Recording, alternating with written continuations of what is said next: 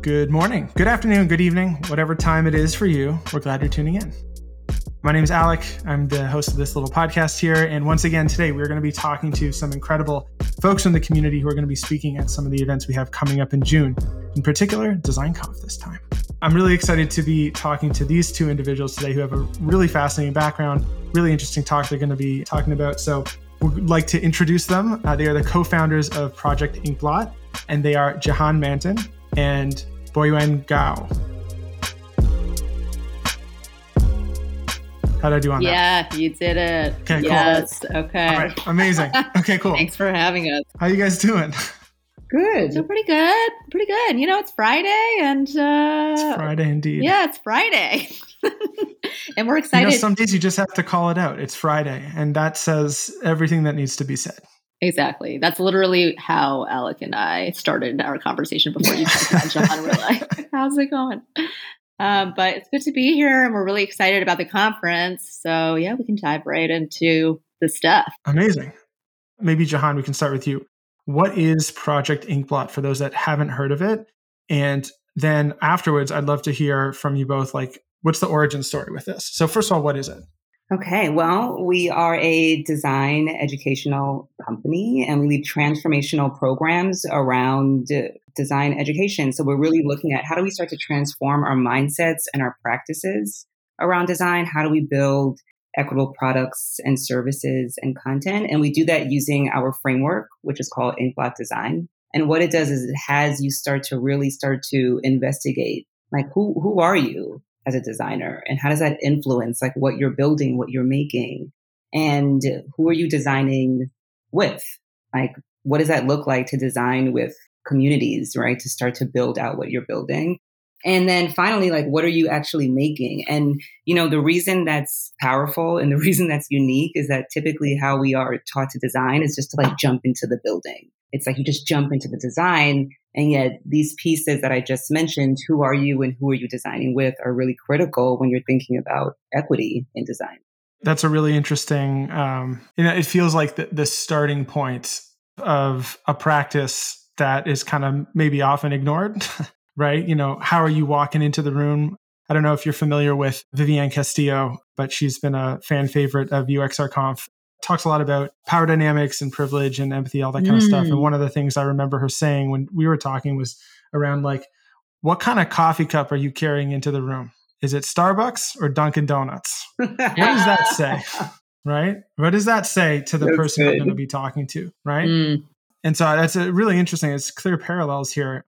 Boyuan, can you tell me a bit about how this got started? Yeah, I mean, I, I will and I can, but um, I want to just add to a couple of things, right? So it, we're futurists and we're living in this very grave time in our in humanity right? And and that's just what it is. And so when we're talking about equity and design and we're talking about who are we firstly right? Like who the hell are we? And when we look at design we're not just talking about do you have design in your title? We're talking about every single human being who is creating something or making decisions that impact other people are designing ultimately, right? So, really, the vision of Project Inkblot is that we are building a movement of co designers. And what we mean by co designers is, again, just to add to what Jahan was saying, right, is like typically designers are taught to design for people. And we see a fundamental flaw in that thinking. So, a lot of our work around design education, it's not passive. It really is about shifting our mindsets and our practices fundamentally, right? Not just in terms of work, but in terms of life. And then the other thing that's needed, and you can probably relate to this because your work is also in education, right? It's like we need the abundance of time and space to really grapple with some of these things, to really question how it is. Well said. Right? That that's really what the conference is about. And that's why we're excited to be around people to like really be energized and, and ruminate on these things collectively. And that's the potential for the future. It's not just looking at, oh, what's crappy and what's inequitable and gloom and doom, but we need to be able to envision a future that is actually going to work for us all. And and that's what Project Inkblot is about. And we do that through educational content, services, blah, blah, blah, you know? Yeah, that's that's so well said, and it's funny that you mentioned that too. Because one thing that I always kind of look for of like whether or not we've done our job well, particularly with UXRConf, because that's kind of where we started, was there's some people walking out of the room with kind of like a ghostly look on their face and they're just like oh my god am, am i doing everything wrong? I'm like great we've we've, we've challenged people. This is good right? This is healthy. Yeah. And and you know but it, it does you have to make space for that and you have to make time to grapple with these ideas because we're all on this journey right? We're all trying to grow and be better and if it feels comfortable the whole way through i i, I question whether or not we're, we're really doing it right you know that's so great. Yep. We had led um, sessions to this tech company, and one of the leads there afterwards, it was like one of my favorite testimonials where she was like, I feel like everything I've been taught about design, I'm like questioning. So in the same way that you're like, oh, do you look like a, like you've seen a ghost when you leave? Success. You're like, oh, you're questioning everything. Success. You know, and it's kind That's of exactly right. Yeah, it's, mm. it's rattling. Yeah, it's it's it's a good thing, right? I mean, it feels bad, right? It yeah. feels uncomfortable, but what mm-hmm. you're actually doing is for the maybe not the first time, but in that moment, you're starting to think critically about what you're doing every day, which is awesome. I mean, that's great. I, I have to hear how did this how did this start? Like, We're gonna tag team this because it's gonna take nine years to get through we'll, we'll try to make it. Uh... um, well, one of the things is okay. Along with that line of thinking, right, which is like things have been designed for people and rarely co-designed, and then even more rarely, you know, people who look like us, right? In particular, I'm talking about people of color or Black and Indigenous and people of color, right? It's like things are designed around us and never from us and so the origins of how we came together is like Jahan and I, we became homies. We were both editors at a music and culture magazine. That's like really our origins. It's like storytelling and culture and anthropology, like all these nerdy things, right? And we just got together and vibed on those similar, um, you know, shared interests. And we we're like, oh, we should build something together. And as you know, right? When you're like creating a new project or you're becoming an entrepreneur and all that kind of stuff, it's like so much of the desire is like the freedom to create the way that you want without any type of parameters. And that's how we began. And through doing that, we started very hyper local. We did a lot of community events that were focused on women of color who were building projects and creative ideas and designing things, right? And so we started off um, building these workshops around how to get your work out into the world. And that turned into consultative work with cultural institutions. And that turned into even bigger opportunities with consulting. And all the while, we were applying a lens that we didn't at the time think, oh, wow, we have a lens that we're bringing in, or that we have a framework that we're bringing in. But in fact, it was that. It was like, what are all of the fundamental things that big institutions, corporations, or just conventional thinking excludes. Who is excluded? Who is not brought into decision making? And that's what we started to incorporate into all of our work.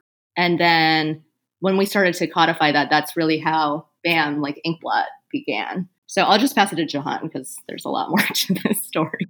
Yeah i think then you know it, it really just came to like we were we were like what we're doing can like other people can do this. You can bring in a new way of thinking about how you're designing. Like it's not like we should be the only ones practicing this. And as Boyuan was saying, we were pulling from our personal experiences, our professional experiences, but also like really a lot of what we're talking about is participatory design. And that's not new. That's been practiced a lot within like the educational world, et cetera. But it's really kind of a new thing to folks in like tech. And we're kind of tech obsessed in a lot of ways just by like how useful technology can be and also how insidious sometimes at the same time. And talking about like world building and future building, it just it's happening so rapidly.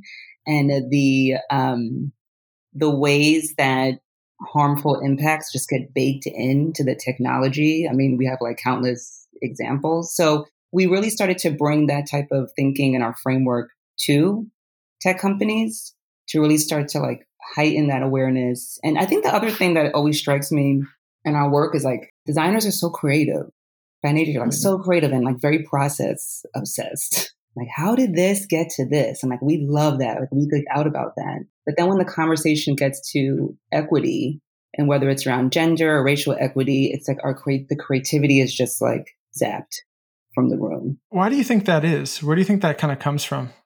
I mean, that's a whole other talk. I mean, you know, like our, you know, this country and many other countries and history of like racism and colonization all these things. No one's trained to like talk about race. We don't know how to do it. You know, there's so many wounds. It's like, I mean, the depth of trauma is so deep that like bringing like mixed race, you know, or a room full of folks who are of different races together to have these kind of conversations and really start to explore, you know, root causes of these inequities and how it shows up in ourselves and what we design. These are like all really tricky, complex, nuanced things, you know, but just starting to have that conversation and having people start to um, think differently or look differently about at it, there's actually a lot of things that can be done. Again, countless examples we can give, but they're all none of them needed to happen. Like they're all avoidable, you know. So it's not really a question I can answer. It's not an easy question to answer because the answer is so deep and so layered. Yeah, no doubt. Yeah, it's well, like I, really. Go ahead. Go ahead. Well, I was going to say, well, I do have one answer for it, which is that these topics tend to be super hyper personalized, right? It's like if I do something that's going to have an insidious or harmful impact that reflects, I don't want to be seen as racist. I don't want to be seen as homophobic. I don't want to be seen as blah, blah, blah. But like taking so much of our work is taking the morality out and really looking at does this work? for people is this the best end product is this the be- best mm-hmm. end service right and instead of like the personalization of like somebody intended to do this or not it's more we start to interrogate things like processes we start to interrogate things around like what are our mental models around this? Like who said that the end result success looks like this right? Where did that come from? And so a lot of our work is addressing those root causes. And I just also want to make one clear distinction, which is like previous to this year, and particularly after the murder of George Floyd and the racial uprisings and all of that, so many organizations that were DEI focused or DEI adjacent or even had just equity in the you know name, including ourselves, we were inundated by people, right? For all of this work at really rapid rates and, and all of that. And that is and and that was great but we spent so much time focused on the harm reduction route, right? Like, how do you reduce harm? How do you think about this in that way? And that was very useful and it still is. But I think that what we're going to bring into this conference and what we're doing moving forward is really looking at the opportunity, right? It's like, how do we, again, build a future for all? What are good examples of people who are in their own communities building solutions that are just freaking genius, you know? just like out of the world, creative, innovative, and useful across the board to all people, though it came from a very specific need. And that's what we want to draw attention to because we all like kind of need a little bit of inspiration these days, don't we? I think it's it's really interesting because, um, and I, I feel like this is such a hard thing to do. Is some of these issues are very hard to talk about, and a lot of times it's very easy to get defensive and all that kind of stuff. So to t- be able to talk about it in a way that actually is hopeful and you know you're excited about what can be done i think is is really interesting and i'm i'm really excited to hear more about it one thing i'd love if you can expand on a little bit before we wrap up is let's say we, we were going to have this conversation it's going to be awesome everyone's going to be inspired. What do you kind of hope that they do differently when they go back to work the following week or the following day or the following month whatever it is? Is there any kind of like really tangible change that you kind of hope that people can take with them when it comes to their actual practice? Yeah, I mean, someone had said this recently, I loved it, and it was like the powers in the questions. And I thought that was so profound. Like it is, it's beyond time, like to ask different questions. Mm. And even just the power of asking different questions is that you start to have different conversations. And that's not a small thing and it's not a trite thing. So like we have like specific inquiries in our practice that lead people down different pathways that result in different outcomes. Like if you're really starting to apply some of the practices that we preach, you know, from our framework. So a great win would be folks coming out, feeling a little bit of like seeing the ghost in the room, as you said, uh-huh. like, wow. But then also seeing like, what if I brought these questions into my practice? Because the thing is that humans, as we know, are so resistant to change. Like we just are, you know? But it's like, Okay, but designers have processes. We we we use processes. We already have those things, you know. So when we can start to like, okay, if we actually started to really get to like, well, what's the root cause of this challenge that we're trying to address? You know, is what we're creating is it addressing that challenge? Like, what are the roots here? Or like, really started to dig into like, what are the different identities that I'm bringing to my practice that are undoubtedly influencing what I'm making? Like, piece of me is in what is being made like what what difference would that make a quick example I give is a friend of ours works at a big tech company and, you know, mentioned something around like, wow, if I really knew my coworkers, it would make such a difference in what we create and like what we build. But because the culture doesn't allow for any type of vulnerability or like real kind of humanizing, and the culture is just go, go, go, go, go, sense of urgency, kind of produce at all cost. You know, what we're talking about is like the antithesis to that. And that's a challenge, you know, because this is how the culture is. And yet there's still things that that we can do. So we're excited for the talk because, you know, one of the things we're really going to be focusing on are like really focusing on like Black, Indigenous, and POC creators and designers. And I will also say that this is really aligned, as Boyuan mentioned, with the direction that we're going in, moving into, which is really not just working with tech companies and like big corps, but actually focusing more of our heart's work on Black, Indigenous, POC communities, designers, creatives, media makers who are creating equitable platforms. That's wonderful. Well, I'm I'm super excited.